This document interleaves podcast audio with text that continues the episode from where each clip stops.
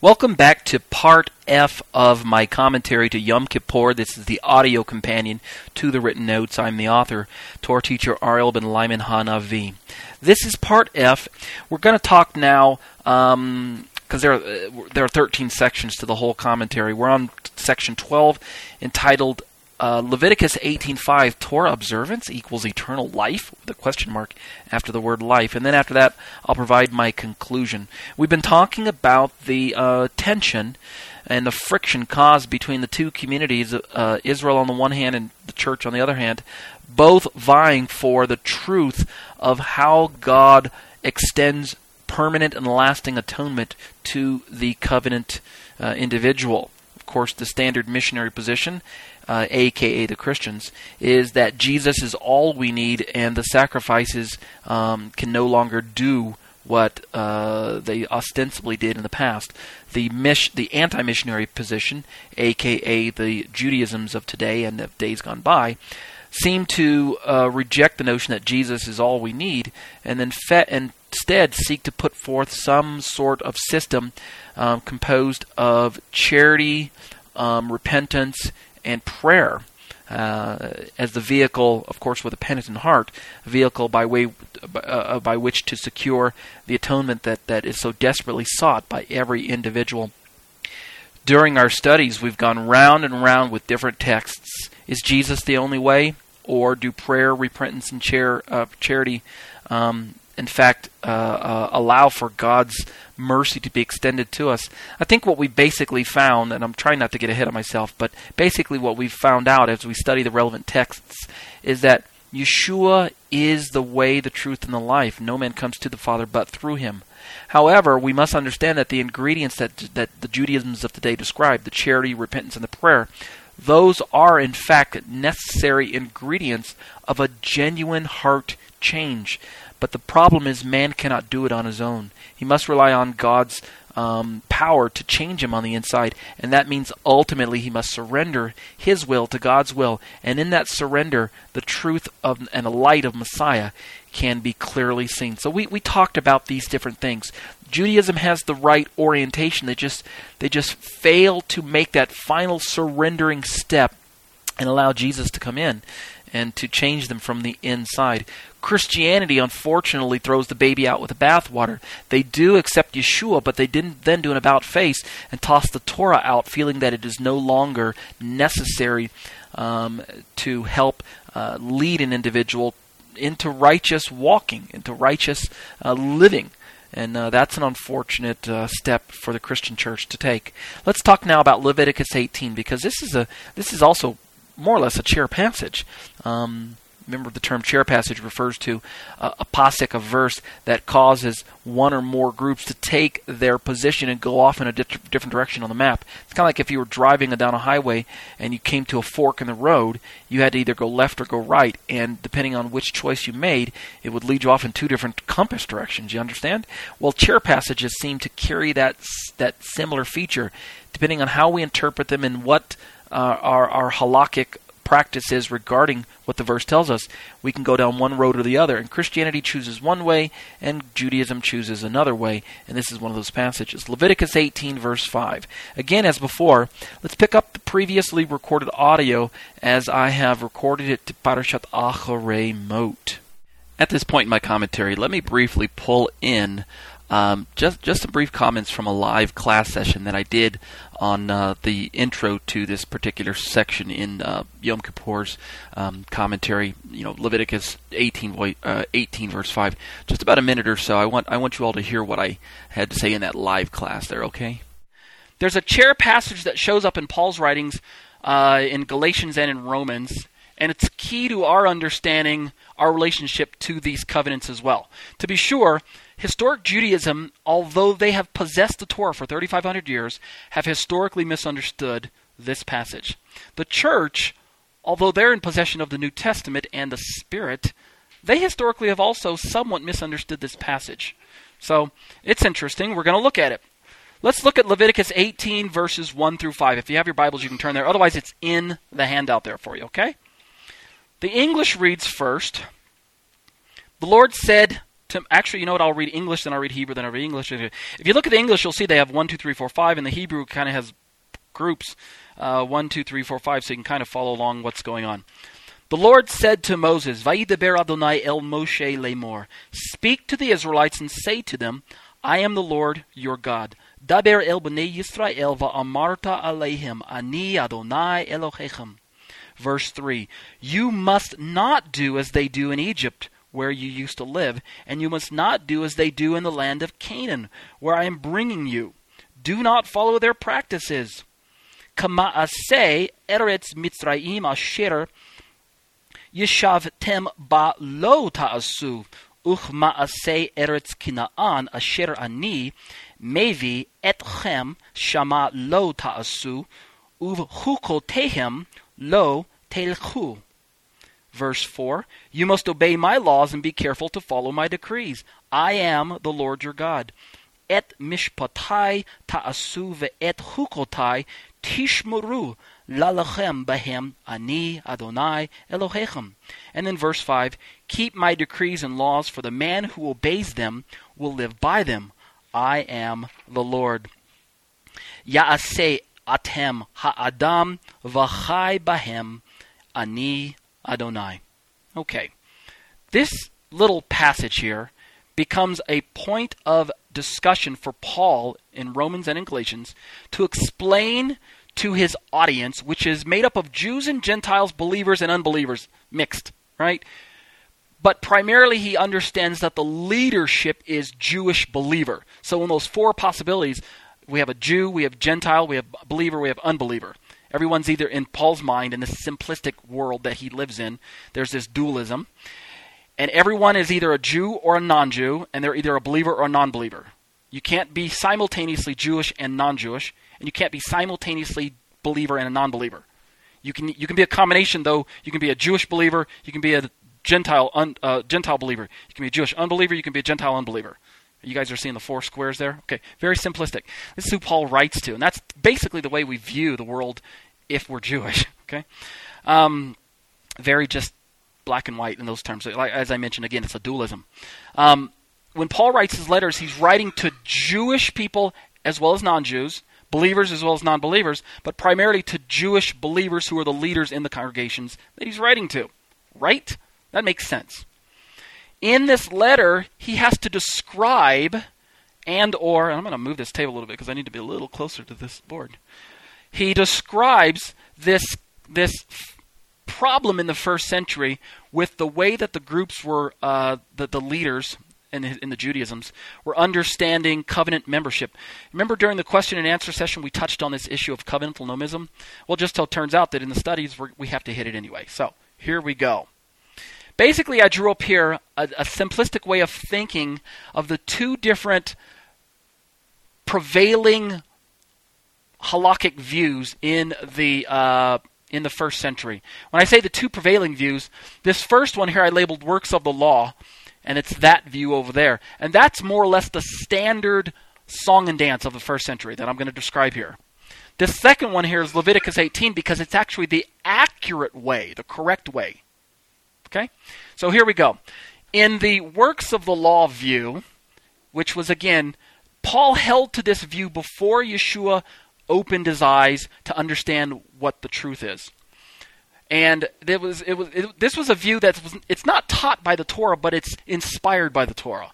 Because you can see there's there, uh, the, the, the language is um, covenant, it's covenantal language, and the verses that that the, this view uses, I'll show you in a moment, come straight from the Torah.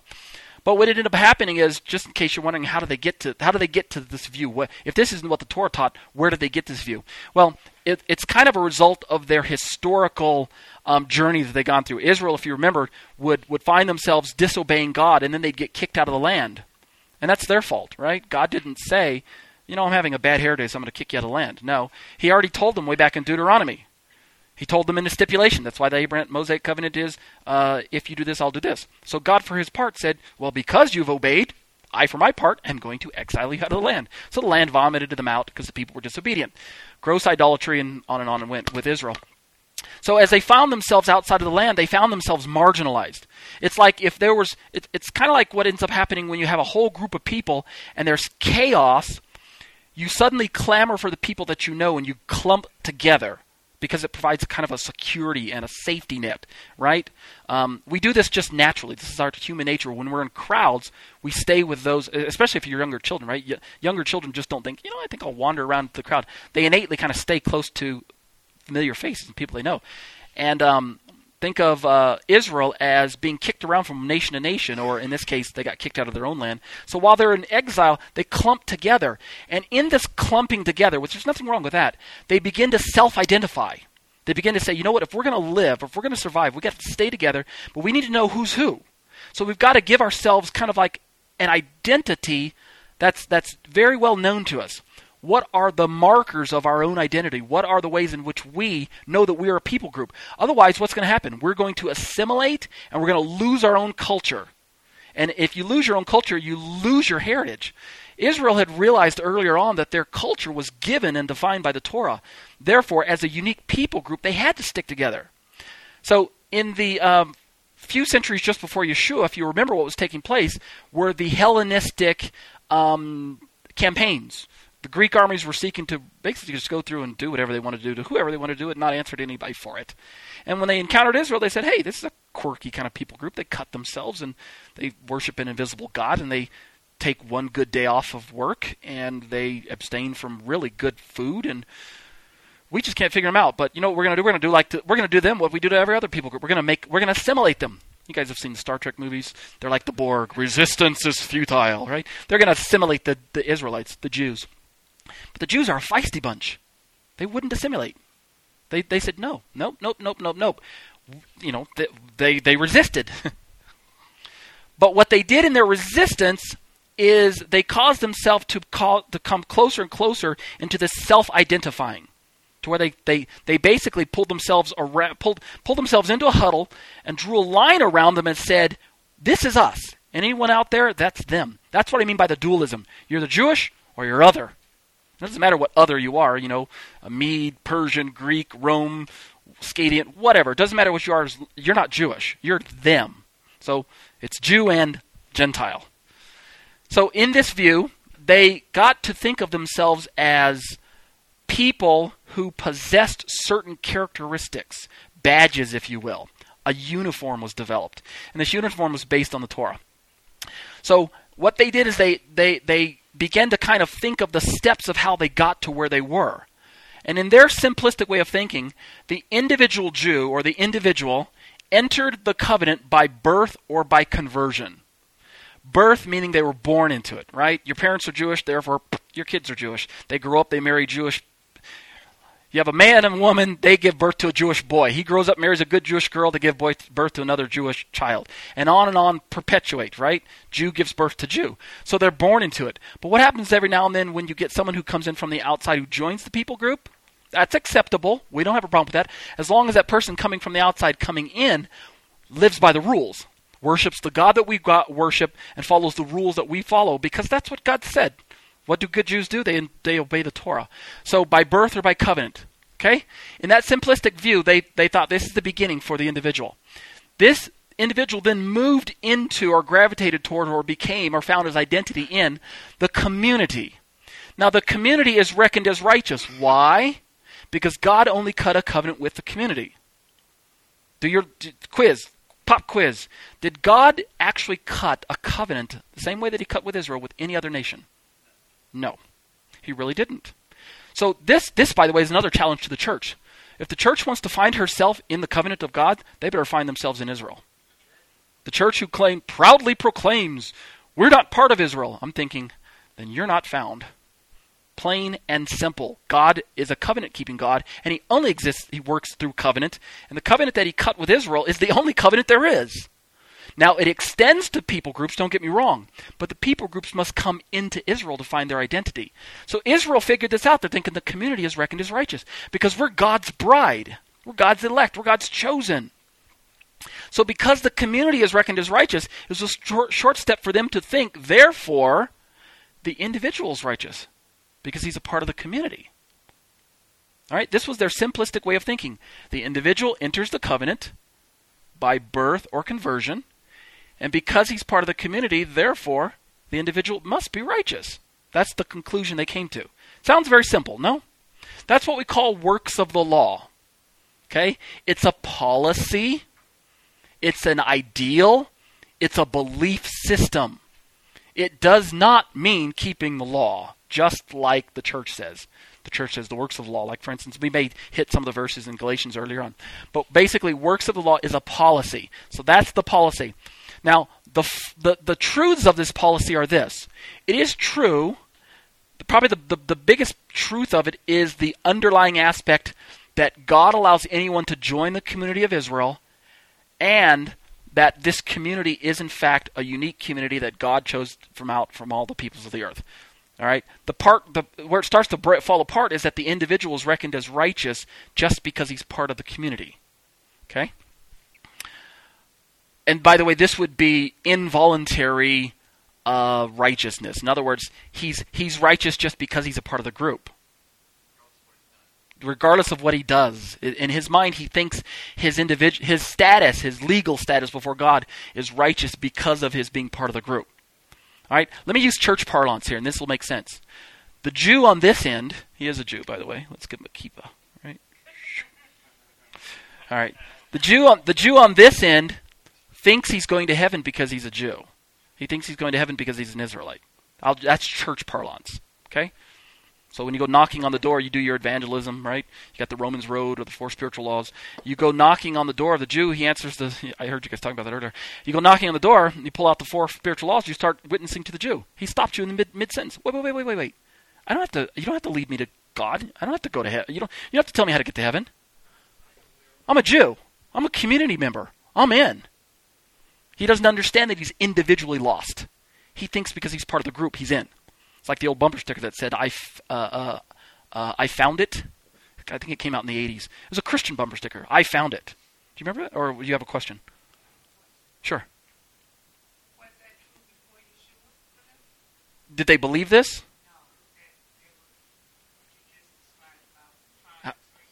How the, how they believed? Oh, this this is all first century. This is yes, this is before Yeshua. Huh? Yes, but not too much earlier before Yeshua. Moshe didn't. Moshe's community didn't experience this poison. They didn't really didn't have a reason to. When they lived securely in their land, they didn't have a reason to think of themselves as marginalized. They moved and lived throughout the land and breathed. But when they disobeyed and they started getting fewer and fewer in numbers, that's when they grouped together and said, "We need to draw a circle around ourselves, and this is the circle."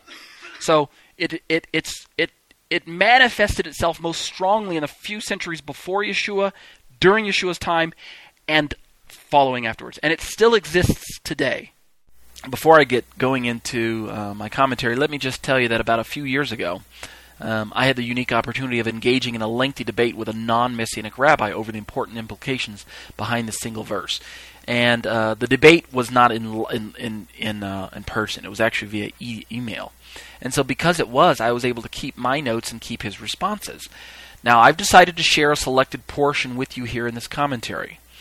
Um, but let me let me preface it with a word of caution. My apologetics, my scriptural defensive reasoning, they were aimed at the gross error that exists within the scholarship of the Jewish learned, okay? My comments were intended, that is to say, to expose that error in an effort to showcase the truth of the Torah to a man whose eyes were blinded by defensive, not passive, unbelief. Okay? This this this rabbi who I was discussing with was not seeking to understand the truth. He had already formed his opinion about the truth and decided that the messianic position was wrong. Therefore, he was already defensive, and therefore my uh, replies are meant to to be couched within that uh, tone. So. Um, he, he also had ill feelings towards the Christian community, of which he believes is in serious disobedience to the Torah of the very God that they claim to serve. So he had um, he, he he was he was already in a position where he was lashing out, and so my comments I'm, I want you to know should not be understood as being applied to the Jewish people as a whole. All right, I'm not singling out any particular Christian group either. Rather, um, I, I'm speaking to this man And truth cuts to the heart of the issue uh, for those who walk in disobedience. In other words, if you find yourself in the position that this man was in, well, then what I'm what I'm about to say in my commentary might offend you. All right, to use modern vernacular, if the shoe fits, then wear it. But I'm not trying to single out any person um, other than that person that I wrote the commentary to. So, all right. Um, also, since it was done during email, um, I don't have permission to post any of his comments. So you're just going to have to see what I wrote. It's kind of like what Paul's letters are like. We see Paul's writings, but we don't see the responses. So that's kind of what's going to happen here. I had to kind of um, contextualize. You're going to see what I wrote, but you're not going to see what he wrote back. All right. Um, what I did during my response to him is I mixed my own comments with those of noted author and translator David H. Stern, as found in his Jewish New Testament commentary. So what you're going to hear is my words and Stern's words mixed together, um, moving in and out of one another. I wasn't trying to plagiarize David Stern. What I was trying to do was um, understand or get this uh, this rabbi to understand that the position that I was speaking of was not my own position. I was quoting from David Stern in an effort to show that the position being held by many Messianics is also um, championed by someone the likes of David Stern, some with higher degrees than I have. At any rate, let's see if we can read through this. All right, here we go. These these are all my words. All right. Well, my response using some material drawn in. In other words, when I'm speaking, I may make may cite a reference, but it's still my own response. Okay, here we go. Moshe spoke of the righteousness that is. Well, let me pause and say that we're launching from the verse in Leviticus 18, verse 5. All right, here we go. Moshe spoke of the righteousness that is grounded in trust in Vayikra 18, verse 5, quote, that the person who does these things will attain life through them, end quote. Rashi, quoting the Sifra, comments, quote, it refers to the world to come, for if you say it refers to this world, doesn't everyone die sooner or later, end quote. I understand the Torah then to be hinting about eternal life, although the Peshat is surely teaching Israel that the covenant member will live his life according to the Torah instead of seeking to become a covenant member by keeping a set of laws, something the teachers of Israel never taught outright in the first place, yet not uncommon among the superstitious. That many Christians don't believe that the Torah teaches eternal life through their teachings of the mitzvot is irrelevant. If they have made a serious error in their theology, they, the Christians, must answer to Hashem for misunderstanding His Torah. Why do we become so caught up in the middle over false teaching? Is it because of the fence that we've built around Torah that we defend it so fervently? In any case, they are wrong about Torah, they Christians. It is to be kept, not disregarded. It is the goal of the Torah to lead its followers to the righteousness grounded in trust. But have you ever stopped to think that they, the Christians, the Minim, the sectarians, may have understood a central part that our people, the Jewish people, miss? The lesson in logic goes like this, all right? The person who practices the righteousness grounded in the Torah will necessarily have the trust in Yeshua that the Messiah. I'm sorry, let me try that again. The person who practices the righteousness grounded in the Torah, okay, will necessarily have the trust in Yeshua, will have the trust in Yeshua, the Messiah, that, um, I, I think the sentence is wrong. Let me read that again. The lesson in logic goes like this The person who practices the righteousness granted in the, in the Torah will necessarily have the trust in Yeshua the Messiah that the Brit Chadashah proclaims. No, it's right. It's the right sentence, all right?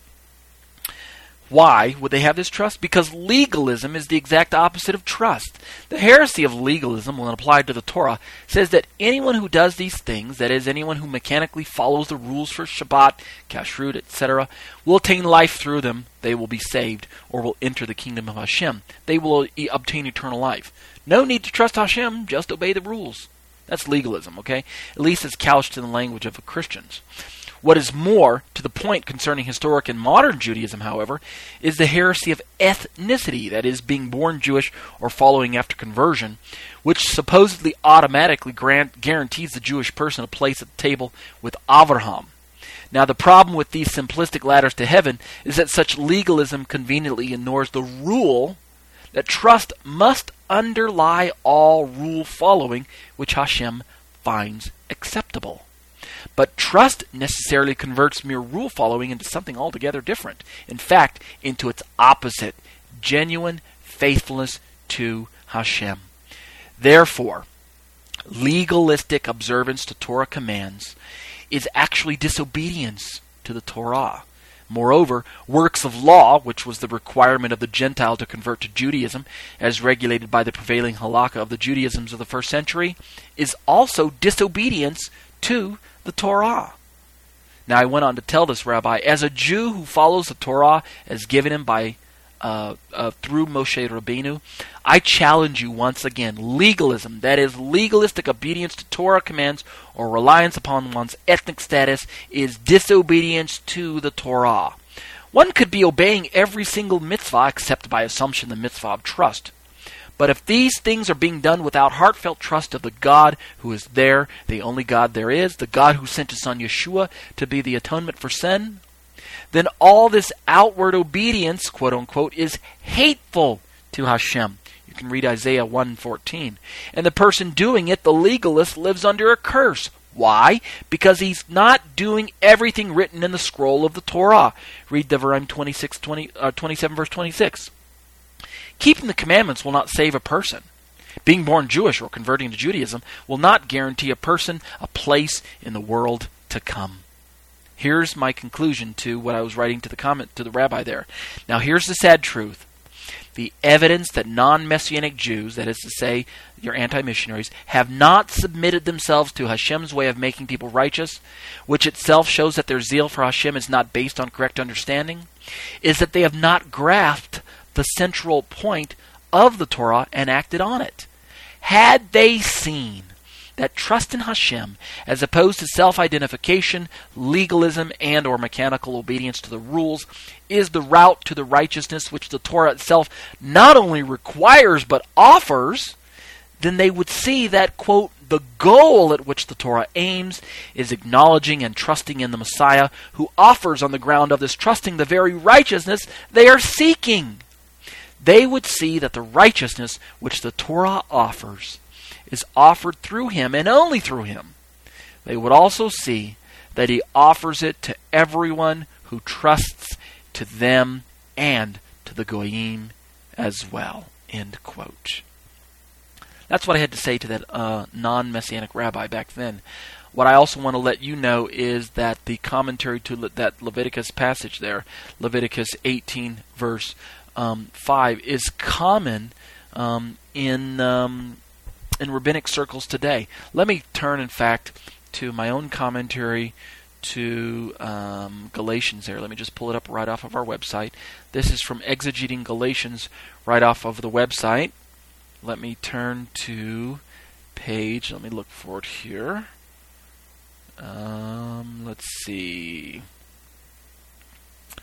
Leviticus 18, verse 5. What happens is in Galatians uh, let me just turn to Galatians in my Bible here. In Galatians chapter um, 3, at verse 10, Paul writes, quote, For everyone who depends on...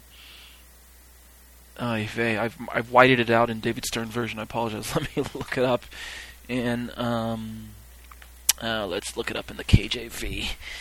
And make sure I haven't whited it out there as well.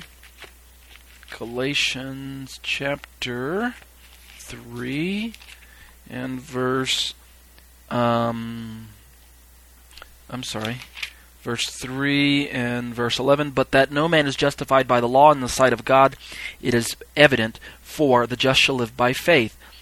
Uh, and then verse 12 and the law is not of faith but the man that doeth them shall live in them. Now of course um, Paul's quoting from Leviticus chapter 18, verse 5. So, in my commentary to Galatians here, let me turn to what I had to write there. Let me just find it here. It's a lengthy commentary, and so I, I, I, I can't find things right away. Chapter 3. Here we go. Uh, verse here we go.